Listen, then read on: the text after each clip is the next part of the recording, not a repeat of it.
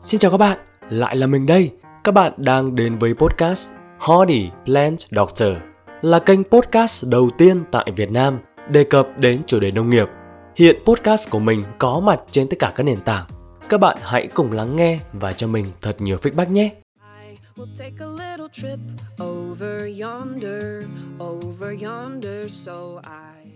Hello mọi người, tính ra là đã tròn một tháng mình không ra tầm mới rồi.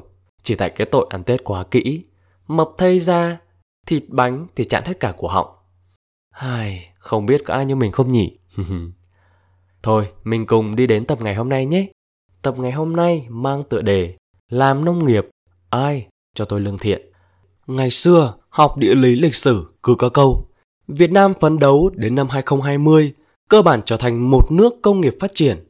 Đến giờ, đã là năm hai không hai hai, chúng ta vẫn chưa hoàn thành mục tiêu đó và không biết trong sách còn nói đến mục tiêu đó nữa hay không. Công nghiệp không phải là thế mạnh của Việt Nam. Thế mạnh của chúng ta là nông nghiệp, du lịch, dịch vụ và phần nào đó là công nghệ. Đặc biệt với khu vực miền Tây và Tây Nguyên, nếu chúng ta cứ theo đuổi phát triển công nghiệp rồi sẽ phải trả giá rất đắt. Nông nghiệp đang là nơi nuôi sống, bao bọc, che chở cho bảy mươi phần trăm dân số Việt Nam. Phát triển nông nghiệp, nông thôn sẽ giải quyết được rất nhiều bài toán. Theo cá nhân tôi, để cải tổ nền nông nghiệp, chúng ta cần phải thực hiện vài giải pháp dưới đây. Đầu tiên, đầu tư hạ tầng. Hệ thống giao thông quá tải, kết nối liên vùng kém, không những làm cho nông sản mất lợi thế cạnh tranh, mà còn kéo cả nền kinh tế tăng trưởng chậm lại so với các năm trước và tụt lùi lại phía sau so với các nước trong khu vực. Chi phí chúng tôi nhập khẩu một container hàng từ Indonesia về Việt Nam rẻ hơn rất nhiều so với một container hàng từ thành phố Hồ Chí Minh đi Hà Nội. Bạn tôi kinh doanh tôm đông lạnh, chi phí chuyển một container hàng từ Cà Mau ra Hà Nội cao hơn đi Mỹ. Trong khi nông sản yêu cầu phải vận chuyển nhanh hơn để đảm bảo tươi ngon thì còn yêu cầu cao hơn nữa. Đó là nghịch lý, khiến nông sản của chúng ta mất đi lợi thế cạnh tranh ngay chính thị trường nội địa. Vựa nông sản, trái cây của Việt Nam nằm ở miền Tây và Tây Nguyên, nhưng giao thông ở hai khu vực này thì vừa thiếu, vừa yếu. Nếu không ưu tiên đầu tư hạ tầng giao thông hai khu vực này thì nông sản còn ùn ứ dài dài. Người dân ở đây còn nghèo bền lâu. Đầu tư hạ tầng không chỉ cứu giúp nền nông nghiệp mà còn kéo tất cả mọi thứ đi lên. Thứ hai, chuyển trạng thái từ xuất khẩu sang nhập khẩu nông sản. Khi ra đường, nếu để ý thì bạn sẽ thấy trên các xe taxi có quảng cáo lê Hàn Quốc, kiwi New Zealand, táo Mỹ. Ai là người đã bỏ tiền cho các hoạt động quảng cáo này? Đó chính là chính phủ các nước đó hoặc các doanh nghiệp của các nước bạn đang nhập khẩu trái cây từ nước của họ qua phân phối tại thị trường Việt Nam. Cách làm này vừa giúp họ thâm nhập sâu vào thị trường nội địa, vừa né được các rào cản bảo hộ của chúng ta. Việt Nam hoàn toàn có thể làm theo cách này. Đại diện của chính phủ ở nước ngoài hoặc chính phủ có thể cậy nhờ các doanh nghiệp lớn trong nước thâm nhập sâu vào các thị trường Trung Quốc, Nhật Bản, Hàn, châu Âu, Mỹ và mở hay là mua lại các doanh nghiệp ở nước bạn với danh nghĩa là một doanh nghiệp một trăm phần trăm vốn của bản địa. Từ đó doanh nghiệp này mở chi nhánh hay là công ty con ở Việt Nam và thu mua nông sản của Việt Nam để nhập khẩu vào nước bạn, để dán nhãn và phân phối ở thị trường nước bạn. Như vừa nói ở trên, cách làm này giúp chúng ta chuyển từ trạng thái xuất khẩu nông sản phó mặc cho đối tác nước bạn, bị nước bạn áp các hàng rào bảo hộ, thì giờ đây chúng ta nhập khẩu nông sản từ Việt Nam vào thị trường nội địa của nước bạn để tiêu thụ đường đường chính chính với ít rào cản hơn. Cách làm này nó hơi phức tạp, rối rắm nên viết ra nó hơi lùng nhùng. Thứ ba, trở lại với chế độ địa chủ. Với một nền nông nghiệp manh mún, chắp vá như hiện nay, chúng ta không thể sản xuất ở quy mô hàng hóa sản lượng lớn và chất lượng cao được.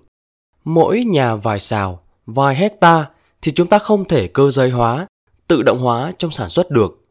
Cứ nhìn sang Thái Lan, Trung Quốc, Mỹ, Úc sẽ thấy họ đi làm nông bằng xe địa hình, phun tưới bằng máy bay trực thăng, mới thấy chúng ta lạc hậu cỡ nào. Chế độ địa chủ thời phong kiến là mô hình hay, chỉ có điều nó chưa phù hợp với bối cảnh lịch sử. Nhưng thời nay, chúng ta hoàn toàn có thể áp dụng mô hình này. Phải cho những doanh nghiệp có tiềm lực mạnh, tích lũy ruộng đất để đầu tư bài bản. Người nông dân sau khi bán đất có thể đi làm cho các nhà máy trong các khu công nghiệp hoặc các nông trại được đầu tư bài bản. Chúng ta không thể vịn vào câu nói mụ mị kiểu đau xót khi nhìn người nông dân phải đi làm thuê trên chính mảnh đất của mình để duy trì nền nông nghiệp manh mún tuồn mủn được. Làm chủ hay là làm thuê thì đã sao?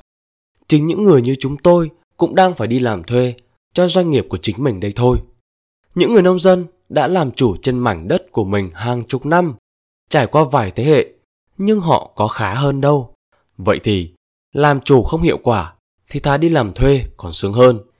Người nông dân sau khi bán đất có vài chục tỷ đồng trong tay, có thể xây cái nhà đẹp, gửi tiết kiệm lấy lãi suất, rồi đi làm thuê cho nông trại, khu công nghiệp kiếm thu nhập dăm ba bảy triệu mỗi tháng, mà không lo thiên tai, bão lũ, mất mùa, rớt giá.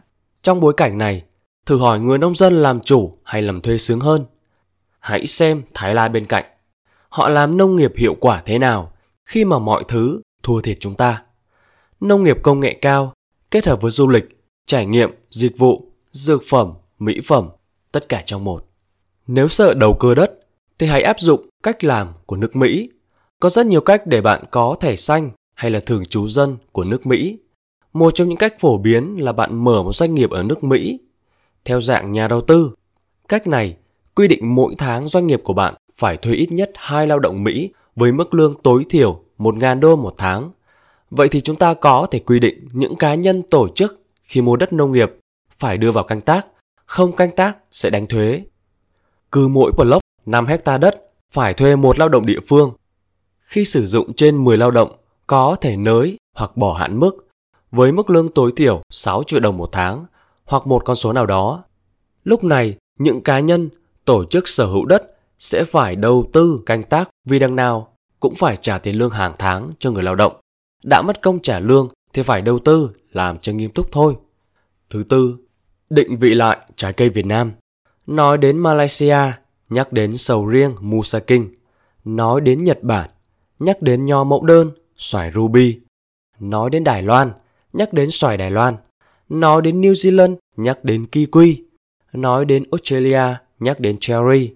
Nói đến Mỹ, nhắc đến nho, táo. Nói đến Nam Phi, nhắc đến lê Nam Phi. Nói đến Hàn Quốc thì nhắc lê Hàn Quốc. Nhưng nói đến Việt Nam, chúng ta sẽ nói đến trái cây gì? Mơ mơ màng màng. Sẽ có rất nhiều loại trái cây chúng ta nhắc đến, nhưng đa số chúng ta cũng không thể biết đó có phải là trái cây chủ lực, là thế mạnh của Việt Nam hay không nữa. Vậy thì, điều cấp thiết là chúng ta phải chọn ra một loại trái cây chủ lực để làm điểm nhấn, đại diện cho trái cây Việt Nam, khẳng định vị thế trên thị trường quốc tế. Tôi nghiên cứu về các loại trái cây, thị trường trái cây từ hai không không tám đến nay. Tôi may mắn được thưởng thức nhiều loại trái cây của rất nhiều nước. Chung quy lại, tôi thấy trái cây của các nước không ngon bằng trái cây Việt Nam, nhưng giá thì luôn cao hơn rất nhiều. Cái được nhất của họ là đẹp mã. Việc này chỉ làm được khi vấn đề thứ hai và thứ ba ở trên đây được thực thi. Đó là bốn vấn đề tôi tạm liệt kê ra. Nhớ thêm mục nào nữa thì sẽ bổ sung sau. Thời tiết, khí hậu, thổ nhưỡng, con người của Việt Nam chúng ta hơn hẳn hầu hết các nước nông nghiệp hàng đầu như Thái Lan, Nam Phi, Đài Loan, Hàn Quốc hay Ấn Độ. Nhưng sản lượng, chất lượng và quy mô nền nông nghiệp của Việt Nam lại quá nhỏ bé. Mười mấy năm lăn lộn với nông nghiệp, tôi luôn nói, làm nông nghiệp không khác gì Chí Phèo. Ai cho tôi lương thiện, tiếc, sầu, bi là những gì tôi dùng để mô tả về nông nghiệp Việt Nam. Cảm ơn bà con đã đọc vài lời làm nhảm của Chí Phèo đáng say rượu sầu riêng.